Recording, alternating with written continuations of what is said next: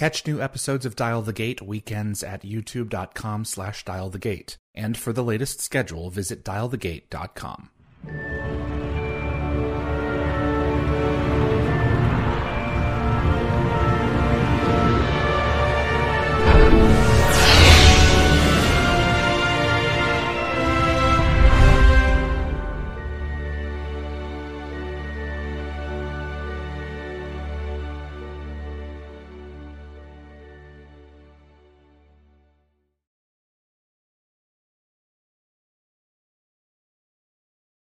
Hello, everyone, and welcome to episode 135 of Dial the Gate. My name is David Reed. Thank you so much for joining us on this lovely Saturday.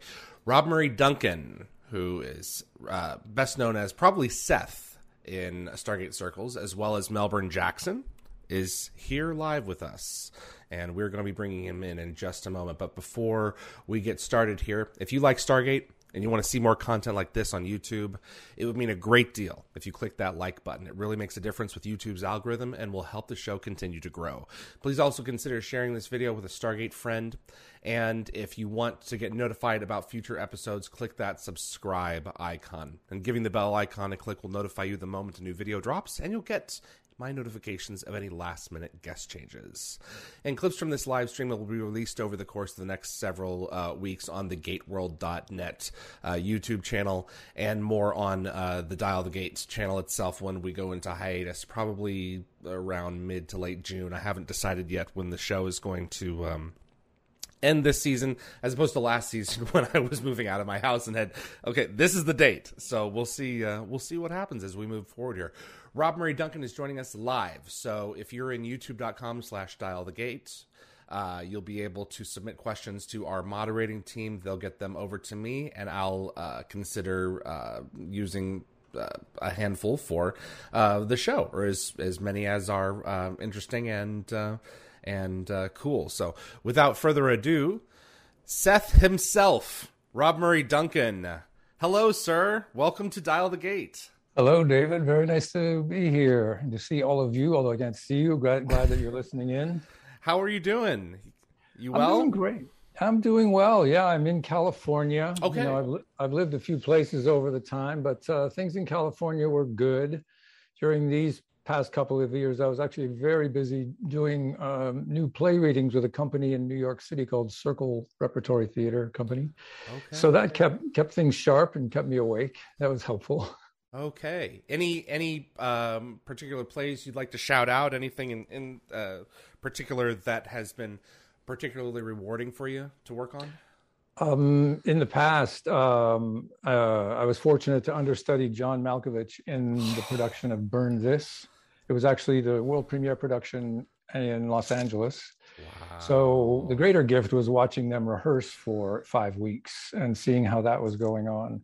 And uh, oh, you know, it was, it was, a little bit frightening. There were there were only um, there were three uh, understudies for four roles. The other male doubled up, and uh, I actually had a nightmare once. I had. I, I bet you did. Uh, it was it was um, you know those theaters where the they train medical students and there's the bed down below. yeah, the operating theater, right. So I was in one of those, sitting there in my underwear. All you shrinks will get a hoot out of that. And there was nobody there but me, like right in the center, halfway up. And all of a sudden, I hear this door open behind me, and at the top, John comes in and he walks down and over and down and over and down and over until he's sitting right behind or right beside me. And he goes, he goes, you know, I realize you think you're hot shit, but just, just Just settle down. that was the end of the, that was the end of the dream. Uh, but it, it, was a great experience, and I uh, finally uh, got to do the show down in San Diego about four years later. So it was fantastic. Oh, all right. Yeah. That's legit.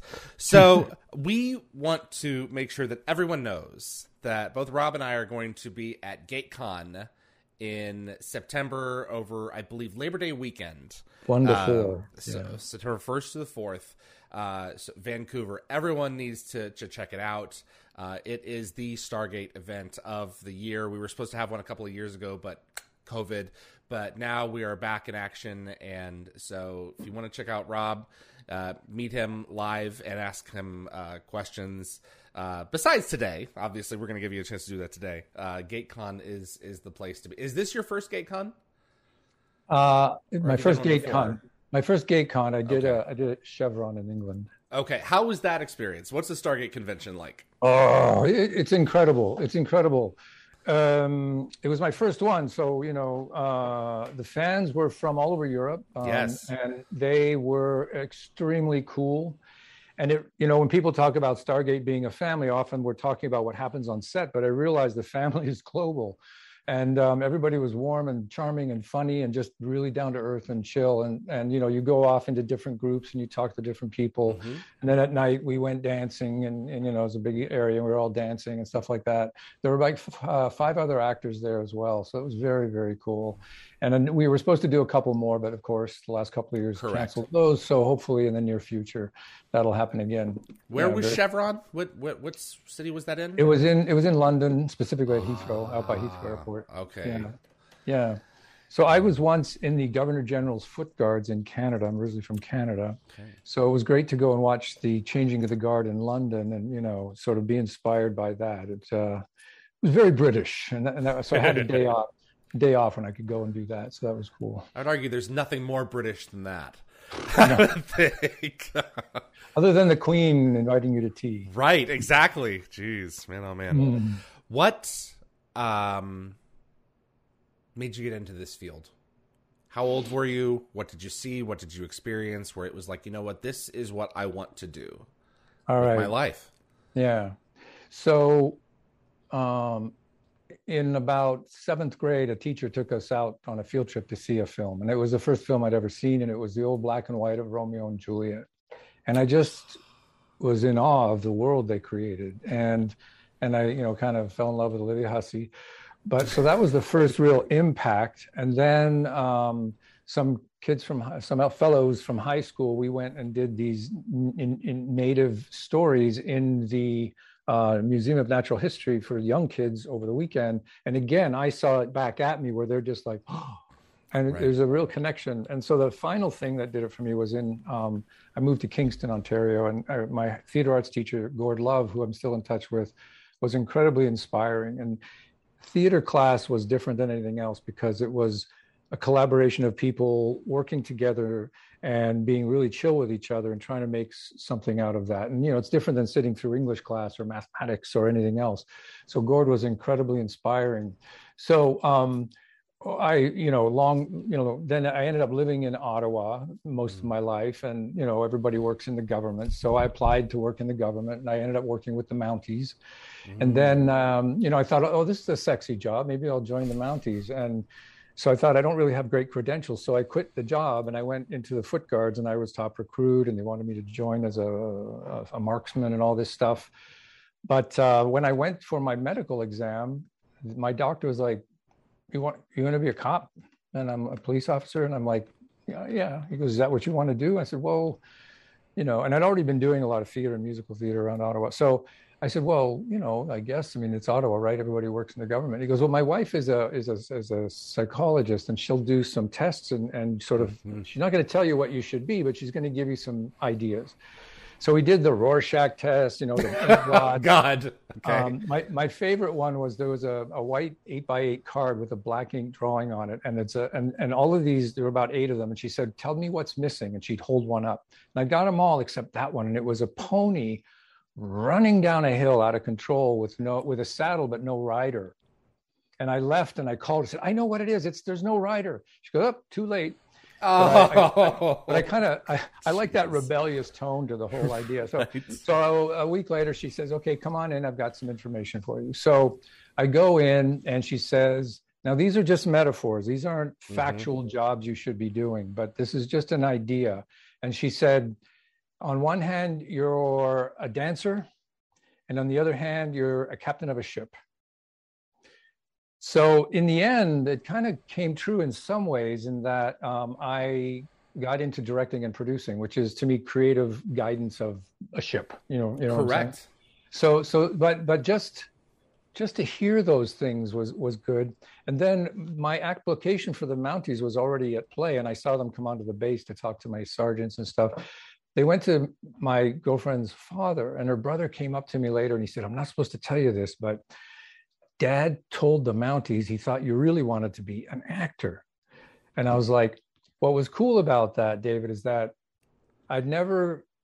My father wasn't present, so I never had permission to even think of acting as a job. So even though it came at me secondhand, that was mm-hmm. actually kind of a light bulb went off and said, oh, I can try and do this. And my mom at that point had said, historically, it was great because she said, you know, Robert, you've got a job, you're at a certain age, maybe you should try to find your own place now and that changed my life. I was shocked. I was a little angry because it's that moment of growing up. you don't want to. Yeah, you're being pushed out of your yes. of your comfort and, zone, and, and, it was so necessary. I I went to Toronto. I started acting. I started asking questions. The director said you need training, so I got some summer stock work up at uh, Red Barn Theater with some famous Canadians, uh, Tom Kneebone and and uh, William Needles. And I asked Mr. Needles. I said, Mr. Needles, where do I get training? And he said, well, if you want to work in Canada and the United States, go tr- go train in the U.S. And, and understand there was not much going on in Toronto at that point, training wise. And then he said, uh, if you want to work in Canada and England, go study in England. So I auditioned for RADA and the Neighborhood Playhouse. And the, the RADA thing is a is, an, is an, another story. But uh, I got I went to the Playhouse in, in New York City, and I was I was literally interviewed by Sanford Meisner. He had gotten retired. He retired. We got bored, so he came back to teach right in the two years I was there so anyway, that's that launched that launched everything. Toronto was a significant, you know, every every one of those moments when mm-hmm. I look mm-hmm. back was critical to me, you know, being into the acting world. Tell me about a role that transformed you or your perception in a way that you didn't expect or that pushed you in a way that you didn't expect that kind of has carried with you for the rest of your life is, is there one that you can point to that has that has kind of done that mm. in, in, some way burn this but yes. there, there was a, a, new play i did down and they, they, do tend to be theater because i've done a lot more theater and the theater roles tend to be more uh, intense emotionally and stuff uh, it was a play called fakes and it was about it's a true story about Hans von Meegeren, who was a famous painter in around the time yeah. of the 1930s, 40s. Um, and he was so angry that the critics wouldn't pay attention to him that he painted a, a, a, he painted a painting in the style of a Vermeer. It wasn't a copy of a Vermeer. It was one that when you looked at it, you thought Vermeer did this. Right. So and it, and it worked. And then he was supposed to say, "See, you don't know what you're doing. I'm the artist." But he made so much money that he kept doing it, and it was in someone else's style. Yes. Okay. Kept, but but they kept thinking they were unfound Vermeers. Oh they even, no! They even built a, a true wing. story. It's a true story, and they built a wing in uh, one of the Dutch countries for for his painting. And then, so the reason he could sell them all because there's a lot of scrutiny when you when you're looking at you know selling paintings because they're millions of dollars. So so that scrutiny was reduced because it was the time of the Nazis, and so mm-hmm. they were buying stuff all over the place and they weren't paying attention. So all of these things got sold. So then it became known that he did this, and strangely enough, he now had to prove they were done so well, they didn't believe that he made them, and he he had to prove that he painted them or faced the death penalty for selling a national treasure in the time of the Nazi invasion. So um, the writer wrote a beautiful speech, and we called it "Paint for Paint for Your Life." And it was like the judge said, "I need you to prove it. So go in your cell. You've got four days, and mm-hmm. it would take me six months to do one of these, or von Meegeren." So, I, okay. so basically, it's like having a gun to your head. Yeah. And that that whole identity stuff. There's something about that play because wow. you see, in, in, a slightly deeper meaning, you can you can I could copy Malkovich, but he still originated it. I didn't copy him. I, I borrowed a couple of things, but if someone copies something, that's still not an original work of art, even though it looks beautiful. The the artist is the creator of something new, and that von that von Meegeren was not never that. So his cause was shallow. So it was just a lot to think about in terms Yeah. of what we value in our lives and all of that. And it was an extremely emotional play, and that, that's always fun. And reach out and destroy your audience, you know. God, absolutely. Was it one scene? Was it, or was it like a whole series of moments over his over his career? What I, I'm interested to see uh, to hear how this this particular play was configured. It was, and I think the writer really wrote it as a film script because the scenes were so quick sometimes, and they were trying to figure out how it was going to change. But it was over a, a pretty long period of his time because he met a well, I don't know if this is true, but in the story he met a gallery owner, Okay. and she's an older woman, very wealthy, and so she they live together, and he. Um, you know, he has a forum to put his paintings out there. So it, it was probably over about a 20 year span because when he got all the money, he started getting into um, I don't know what the drug of the day was, um, but the, he got all screwed up from drugs. And Okay. he was just partying, you know. Yeah, Okay. very Wow. decadent time. Wow. Tell us about your first episode in Stargate, The Gamekeeper. Tell Hmm. us about getting that role. Yeah, that was cool. I didn't I didn't know much about Stargate, you know, and and I showed up and I and the cool thing was I um I had met Michael Shanks Mm. about five years earlier when I did a pass through Vancouver to check it out. I was there for like a month and way back, I, I don't know the date, but that was, uh, X Files was the only thing that was going on. It was very quiet. So I, I left. But where I was staying, the friend of a friend was saying, Hey, let's go see this friend of mine's doing his final production at University of British Columbia.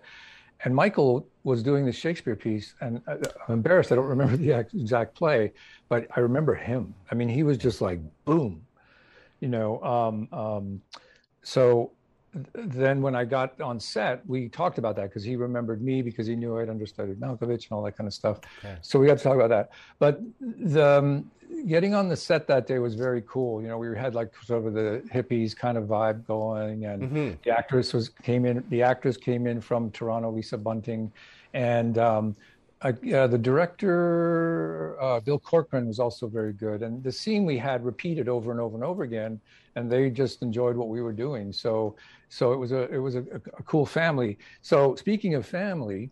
When um, I went to the craft services table, which is where you can get snacks and coffee, I was going for a coffee, and it was in another room. But when you opened the door, it was another studio, and it was huge, and it was full of props and it was like i mean the set pieces. There was a stargate there was a this there was like spaceships. I mean it was really wild. And i saw these two these things.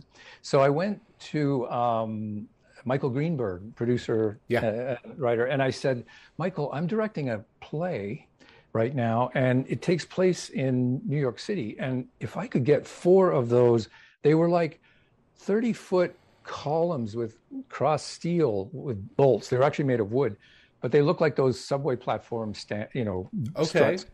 And and I said, if I could have four of those and I'll pay you whatever you need, you know. He said, give me 20 minutes. And he comes back, he says, you can use them. We have others stored in another building. You can grab those.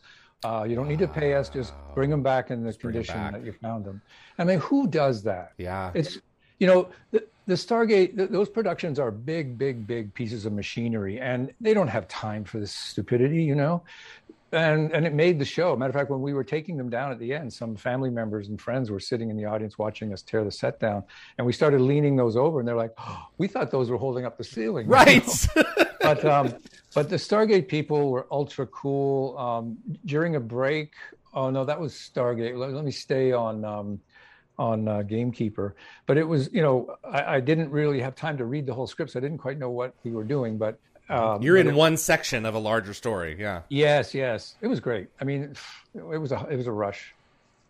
Wow. That's it was one of my favorite episodes back in the day because um, we got to Dwight Schultz is in that episode as well. A brilliant actor. Yes. Um, we also have uh, uh, Kowalski back in in one of the other shards of that uh, whole presentation. Um, but with this one, we actually got to see how Daniel lost his folks. Uh, and that was really out of left field. And the fact that we experience it again and again, and it's Yeah. just like, you know, this this sucks. And at the same time, we're this is the first time I'm watching this. It's like the the gamekeeper is testing him. He's like, you know, if you keep on tweaking this, what would happen if you you know manage to get them out of it? And Daniel mm. at one point tries. Mm. And it realizes, you know, at this at this point, one one way or another, he can't change the past. What's what's happened has happened, and he just starts letting it happen again and again.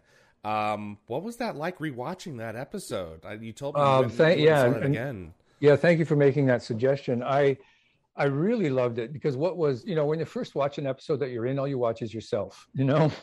And then in watching it, I really, th- that's what makes Stargate so great is the storytelling, the layers of storytelling.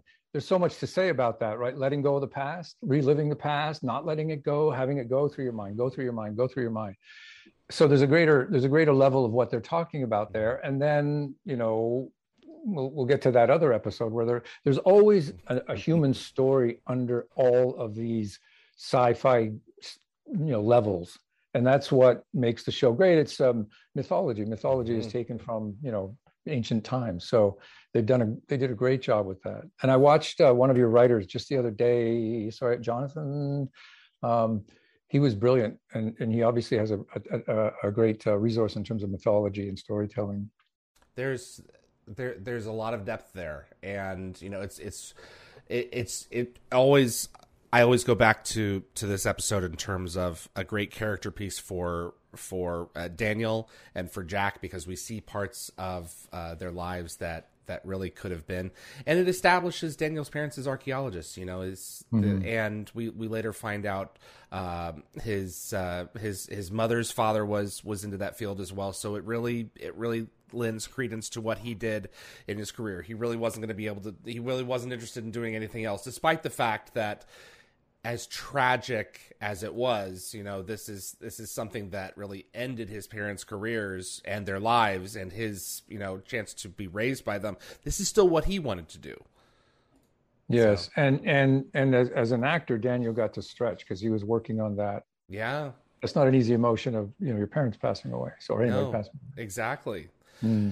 Then Seth, the next the next year. Uh, this yeah. was quite a switch for you, going from um, uh, a parent of a of an SG team member to a Goa'uld. Uh, Bill Bill Corcoran uh, directed this one, uh, and then I believe uh, who who wrote this episode? This was Jonathan Glassner's episode, one yes. of the creators of of the series. Mm. Tell us about Seth. Hail Dorothy. Oh man, yeah. No, that was uh, that was a trip. You know, um, I didn't know I was cast for quite a while, and it was they were taking a long time, and uh, then finally what happens is you get a call from the wardrobe department before your agent even knows. It happens a lot because the wardrobe's right on top of it. Once they get the flag they call you. And then i called my agent and said hey by the way she goes oh those wardrobe people. And uh, they were super cool. They noticed i had a pierced ear so they gave me an earring and that was nice. It's probably the last time i wore one. And uh, and um, that that leather jacket was made of you know i don't know if they do it the same way nowadays but it was made of a number of different leathers. And uh, but then getting on the set you know it was a it was a location shoot. So location shoots can be a little more tense because the crew has a lot more physical work to do. They have to get up earlier to get there with their equipment you know unload the equipment get it. So there's a lot of um, so what i learned to do on sets is I, i'm pretty quiet until i'm spoken to. I'm just there because there's a lot of hubbub going on and you never know you know what's happening. And they need to communicate with each other. But it was right. the most again it was just the most professional uh, smart production and everybody was super friendly. I had a you know my little bevy of um, mostly females down at my feet. Right. And um, one of them said to me he, she said and it was during a, they were resetting the camera or something i'm sitting there and she goes do you, do you know what she does and i'm like um, no she goes she's a mountie i'm like oh she, she goes yeah she looks like she's 12 right and i'm like well that's cool. And I didn't bother going into my experience, but they were everybody was just really chill. Wow. And um, uh, uh, during a break, I went outside, and I actually, you know, I thought it was sunny because we had the lights blasting in the windows. Into the windows. Yeah, and it was drizzly and stuff, but still, you know, I just want to get some air. And the the the DP, the director of photography, was out there, and he said, "Wow, you play a great bad guy." And I said, "Yeah." I started apologizing. I was like, "You know, I know I do so many." He goes, don't say that. He goes, Donald Sutherland did a lot, and then he tried to stay away from it, and he didn't work for a number of years, and then he went back to that, which led him into some of the more realistic roles that he wanted to do. and yeah, you know, it's like you go with what you got, so that's it's all cool, you know. But um, on that set, it was, uh, you know, it, it moved pretty quickly. Everybody knew what they were doing, and you know, we just you know rock and rolled and went along. I was on that shoot for five days and the first shoot um, gamekeeper was one day.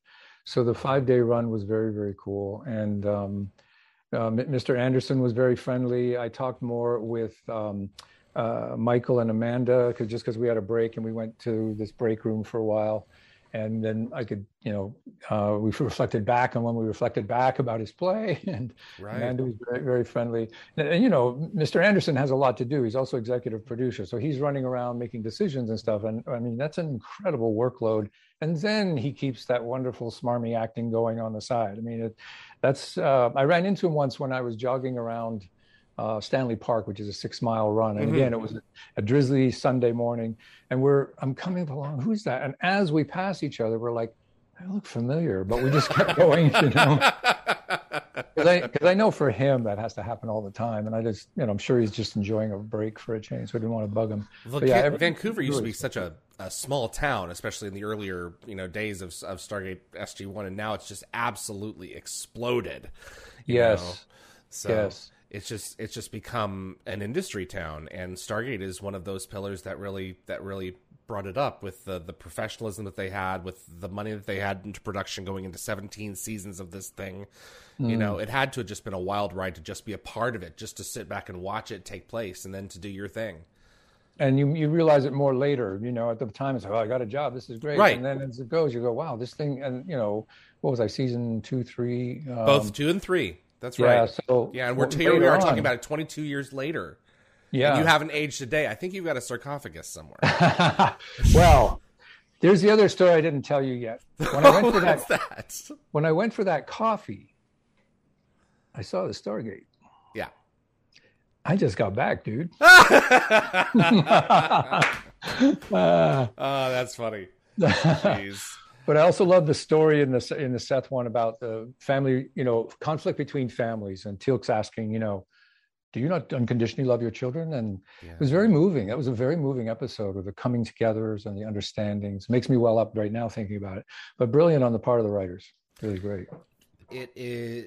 this is a real thing. You know, I think I think that one of the things about this episode that really that really hits me hard is that cults harness hearts and minds and separate families mm. and take um, take loved ones from each other. And you know we've all you know all you can see all all kinds of examples of it where you know the the the, the parents or will go to the police and police can't do anything you know, right. What do you What do you want us to do? You want us to? Uh, there's There's no. I, I, there's There's we have we have no reason to to infringe on on this this group of people's you know rights and and and pull someone out of out yeah. there who doesn't want to be found. Right. And what do you do? I had I had yeah. a fifth in fifth grade. I had a teacher who who lost a child to one of these groups, and she didn't see her for years. I don't I don't even know what happened, but I mean it's a, it's a real thing. Yeah. I think a person needs a lot of money and you hire a special team of people to go in and kidnap them. That's the only way it can happen. But yeah. um, I think that same scenario can happen within within a couple. You know, when somebody uh, works somebody over and they kind of aren't themselves anymore, and then you're like, where, where, did my sister go, or whatever it is. You know what I mean? I know that's a different thing, but it's still kind in the psychological realm. It still kind exists, I think, in many ways. Mm. I have some fan questions here for you, if you don't mind right. getting to some of these. General Maximus, how did the experience on Stargate c- compare to some of the other projects of the same scale that you've done?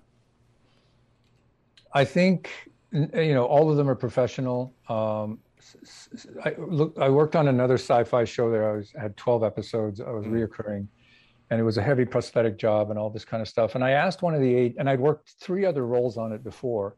And uh, first wave, yes, yes, okay. Right and I I decided at the end of that one I was going to leave town because um, just to try something new. Yeah. But I asked the AD, uh, the first assistant director. I said, I noticed like directors work differently. And he said there's three ways. He goes, there's a director who knows exactly what they want to shoot, and they do that. And the day goes pretty well. It can go a little bit over. Then there's a director who doesn't know what they're really doing. They don't understand editing or framing, and they those days go over over time. Mm. People get hurt because they'll be running. You know, as characters running through the woods, trips on something. They're tired. Yep. The crew's Start tired. exhausted. Yep. Then there's the director who knows exactly what they're doing and they've made a shot list. Mm-hmm. Sometimes a storyboard. But that way, the shot list, then the makeup people can be ready for what's coming next. The wardrobe people, every uh, if there's armament, you know that that person's ready, and everything's bam, bam, and and that's the way it should be because uh, there's no. I mean, although it's odd because a lot of TV directors come out of nowhere, and I'm like, wow, how uh, how do these people get this job? But um, anyway, so Stargate has that down. Uh, um, most of the episodes on First Wave had that down hmm. um, because it's time and money and health. Right and the unions are very strong and they help us too. So, um, but Stargate, I think Stargate just will always remain the top. Um, my personal experience with the people that were on it, the professionalism of the crew, um, how quickly the camera people worked. Um, I, I, don't know if you saw my bio. I, um, I, was living in New York during 9/11, and I went back to oh, film wow. school. Okay. I went back to film school to uh, because there was a lull in the industry. So it's a th- I took a three month full intensive filmmaking program, which actually helped me really understand what all of those every single department does. I can walk on a set and know there should be a trash can over there, you know. But anyway, right. I, am really appreciative of the professionalism of all of those companies there. Alicia Cuoco, um, what character took you time to get under the skin of of the character and really figure out what made it tick? I'm pretty quick. Um, okay. I, I the Meisner stuff is pretty straightforward. It's um, okay. understanding what you want and how do you feel about it. Okay. Seth wanted power, and I'm angry that these people are getting in my way. It's I you know I can get into the story, I can get into the mythology, but as an actor in that moment, it doesn't really help me. It's not going to make a hoot. I did a play with a guy. I was a I was a, a prisoner in the Middle East and a, a pawn for the government, and and it was based on a true story of a professor. And he gave me books, and I said, it just doesn't matter. You know, I want to be home with my wife, and I know these people are going to kill me. How do I feel mm-hmm. about it? Now let's go. So I get into things very quickly, and because of that. And you know, I'll give you a quick example. If you were driving down a highway or freeway, and some person in a red uh, sports car goes bombing by you and changing lanes recklessly, and you're of course you're like, as they frequently do. Right, but then you find out where you get to where you're going, and there's a uh, there's a hospital across the street, yeah. and that guy's taking his wife out of the yeah. car because she's pregnant. So you suddenly go ah. Mm-hmm. So as an actor, you look at the script and find those ah moments in terms of uh, why do I feel these things, you know, and you you know as an actor, those are the things you do. What is the circumstance? What do you want? Yeah. The the the goal if, if you look at the the tapestry of, of the Goa'uld over the course of you know eight or nine seasons of, of SG1 they were always out for generally generally speaking not all of them but most of them were out for absolute power and control and when you look at some of these quieter Goa'uld they, several of them are just are more than happy to settle for a certain amount and then just be left alone Right. And Seth was one of these who, you know, didn't necessarily want to take over the earth. Maybe in a few thousand years, that was his game plan. But he was very content to have his enclave, to have his air, his harem, and you know his his technological advances with his with his weaponry, and just kind of exist. And you know, I think mm. that makes for a very different look at a Goa'uld compared to one who's interested in world domination. He could have been left alone for another thousand years. You never known he was there. Right. And yes, yes, yes. Uh, oh gosh, I was going to say something about that and I just lost it. Um, never mind. It'll be oh. I know what it is. I also, on that note, most TV shows have a good guy in the lead, and I think it's time that we had a good Goa'uld in the lead. You know, let's wreak some havoc. Uh, actually, you know, there's a plug. abs- absolutely. Did you uh, get a chance to meet Cliff Simon before he passed? I did not. I did not. Yeah, that was Man. tragic. What what a brilliant human being, and a brilliant he, actor. And he affected so many people. I mean, so many people miss him and loved him and respected yeah. what he did and was entertained by him. so yeah, that was sad. That was very sad. Absolutely. Uh, Lockwatcher, the hand device. Tell us about wearing the hand device and your impressions mm. of some of these props. That was nice. I um, that they have a weight to them because they're metal; yes. they're not plastic. And uh, and then I had to, um, you know, I had to grab Amanda and flip her head side to side, and but actually it was one of those acting things where she was doing the work and my wrist was just going like this, you know. Right. But that that but that thing was designed in a way, you know, didn't have any sharp edges and whatnot. And of course, then she got her do with me later. But no, most definitely, it was very very cool because when I come down the stairs, was it my left hand? Yeah. When I come down the stairs and I'm gonna zap uh, my two leads, I thought I need something more than just so I threw the growl into it. like, you know, yeah, and the, the beam came out. Uh, the the side the special effects guy there guys there were very clear to me on what they needed about certain things, like hold that so they can get you know place the beam in it. Correct. And then um, my glowing eyes are like try to be really still because we're gonna you know.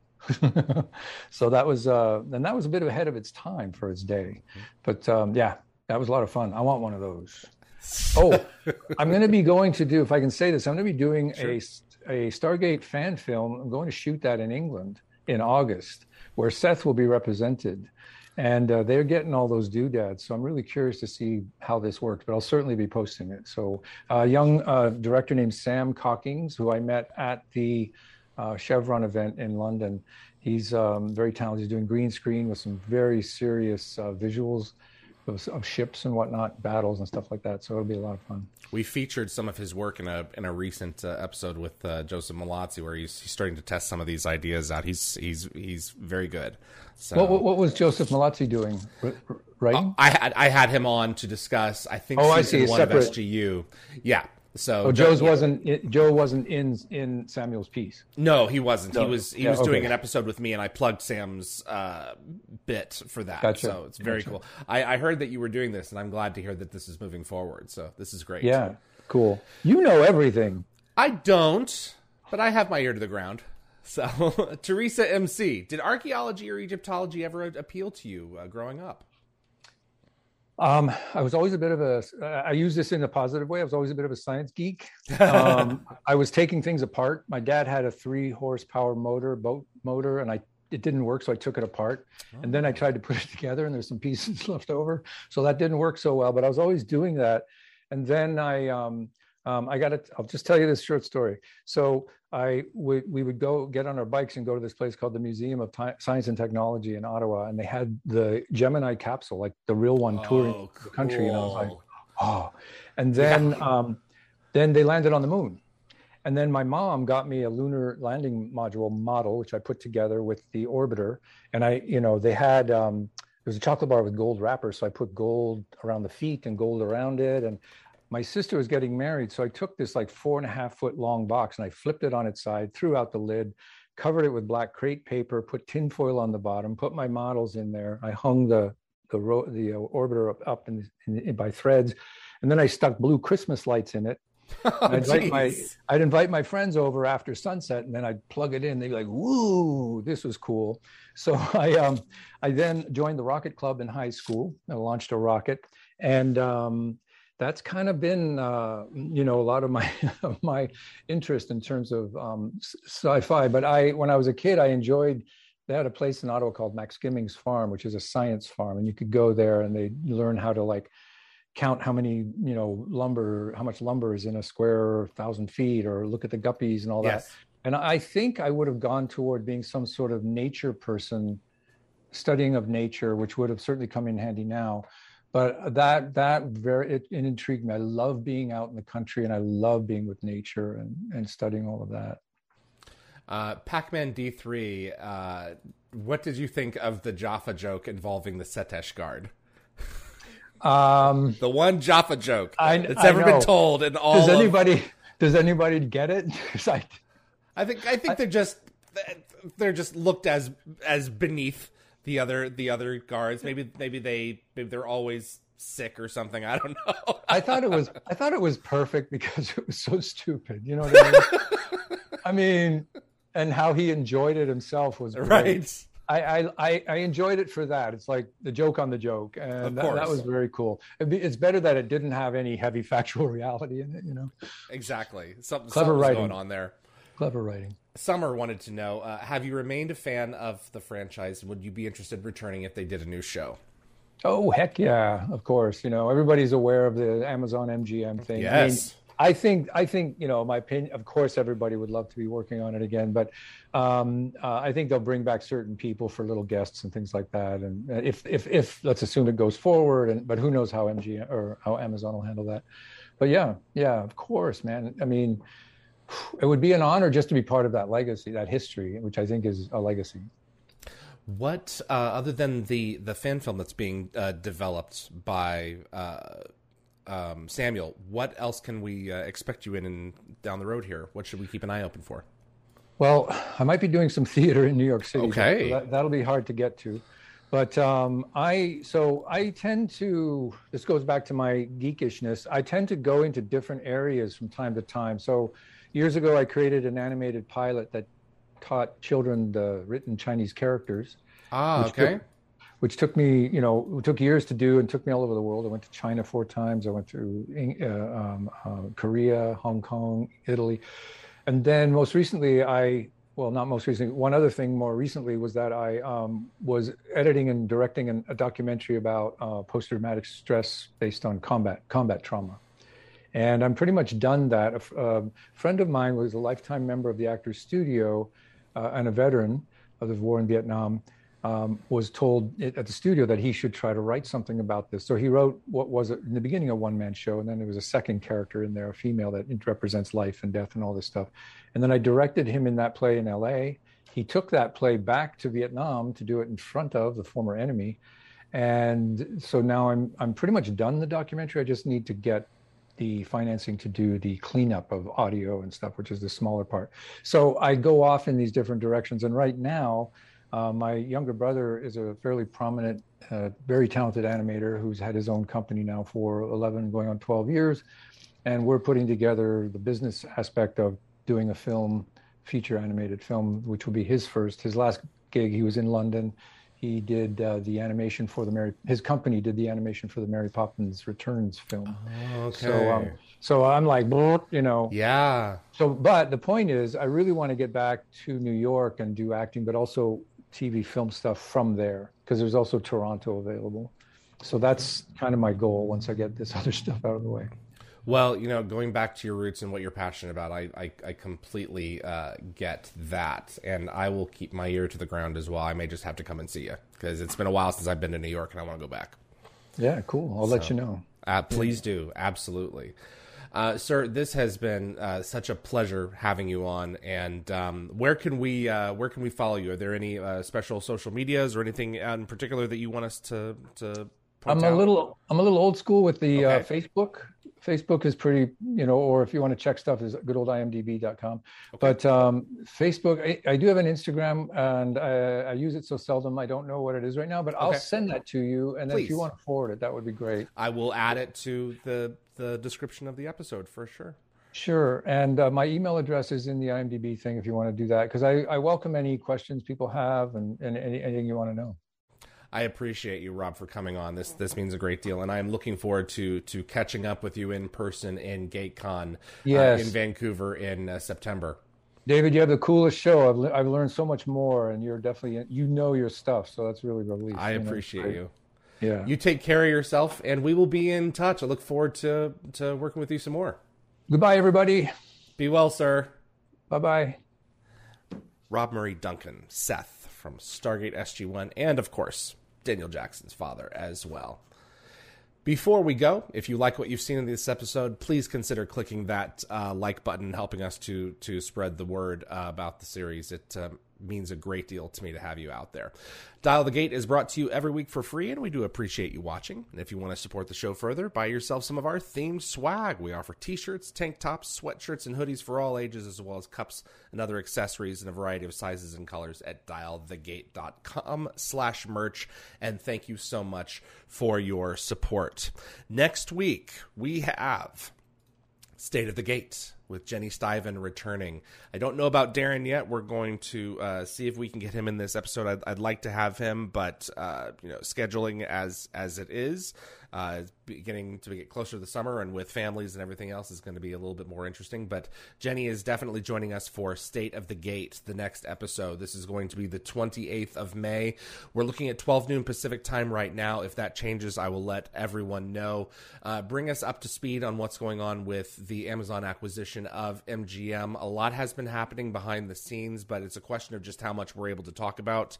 Um, so we'll we'll see how that's uh, going down. I also want to discuss the antitrust situation as well. When you've got these larger entities like Disney absorbing Fox and Lucasfilm, and uh, at what point, I want to raise the question: At what point is too much too much? And I want to have that conversation with her as well. Being in, involved in the industry over the past uh, few decades here, I think she would have an interesting perspective on that. We will be uh, inviting you to submit questions to Jenny to ask about uh, the merger next week whoever asks the most interesting question in my mind, I will be asking uh, for the uh, email address of this individual so that they can get this cute little custom Stargate SG1 pop Daniel Jackson uh, figurine on the top of this, signed by the box. The top of the box is signed by uh, Michael Shanks. So this will be yours if you submit uh, a question to Jenny next week regarding the merger of uh, Amazon uh, and MGM. Uh, if we uh, think that your question is is the question that deserves uh, this little guy here, so I hope you can tune in and submit questions. We also have another fan artist as well who will be will be following up in that following that episode next week as well. I'll have more details about that as this comes out. I'm still organizing some information here as we move forward. Thanks so much again to Rob Murray Duncan for joining us uh, in this episode. It was terrific to have him. Uh, General Maximus had a question for me. When SG4 comes around, will you stay independent as you are now, or would you like to be an official member of the crew and be involved in the media side of things? That's an MGM question. Um, I am at their beck and call, so if if they need something from me, I will be happy to uh, provide um, uh, support during production of Stargate SG1 when I was in Atlantis and Universe when I was over at Gate World we had open lines of communication with MGM and with the production studio. I imagine it would be something similar going on here because regardless of however SG4 is going to be configured whether it's going to be a Brad production or whether it's going to be something brand new um, I do wish to be involved so they will definitely be aware of me in terms of reaching out to cast and crew for interviews as the project goes uh, forward. M- MGM is aware of me, so there there will be um, there there will be at the very least open lines of communication. So we'll see what happens. Would I like to be involved in in SG four? Perhaps. Uh, it would depend. It would depend on the capacity. So, yep.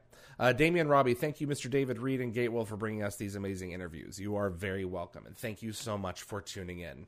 Uh, my uh, tremendous thanks to my uh, behind the scenes team, my producer Linda Gate Gabber Fury, as well as my moderators Summer, Tracy, Keith, Jeremy Reese, and Anthony. And big thanks to Frederick Marcoux at Concepts Web for uh, the web developer side of Dial the Gate, and to Jeremy Heiner, our webmaster, who keeps things up to date as well.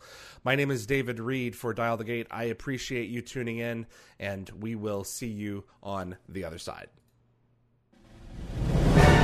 Dial the Gate is hosted and executive produced by David Read. The producers are Darren Sumner and Linda Fury. The composer is Neil Acree. Animations by Bryce Orrs. The moderators are Summer Roy, Keith O'Mell, Tracy Noller, Jeremy Heiner, Reese M., and Anthony Rowling. Logo design is by Deborah J. Bell. Additional effects by Thomas Tots. The webmaster is Frederick Marcoux. The archivists are Linda Fury, Zachary Adams, and Frederick Marcoux.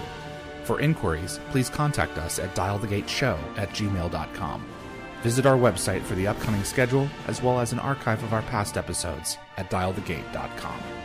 Thanks for listening.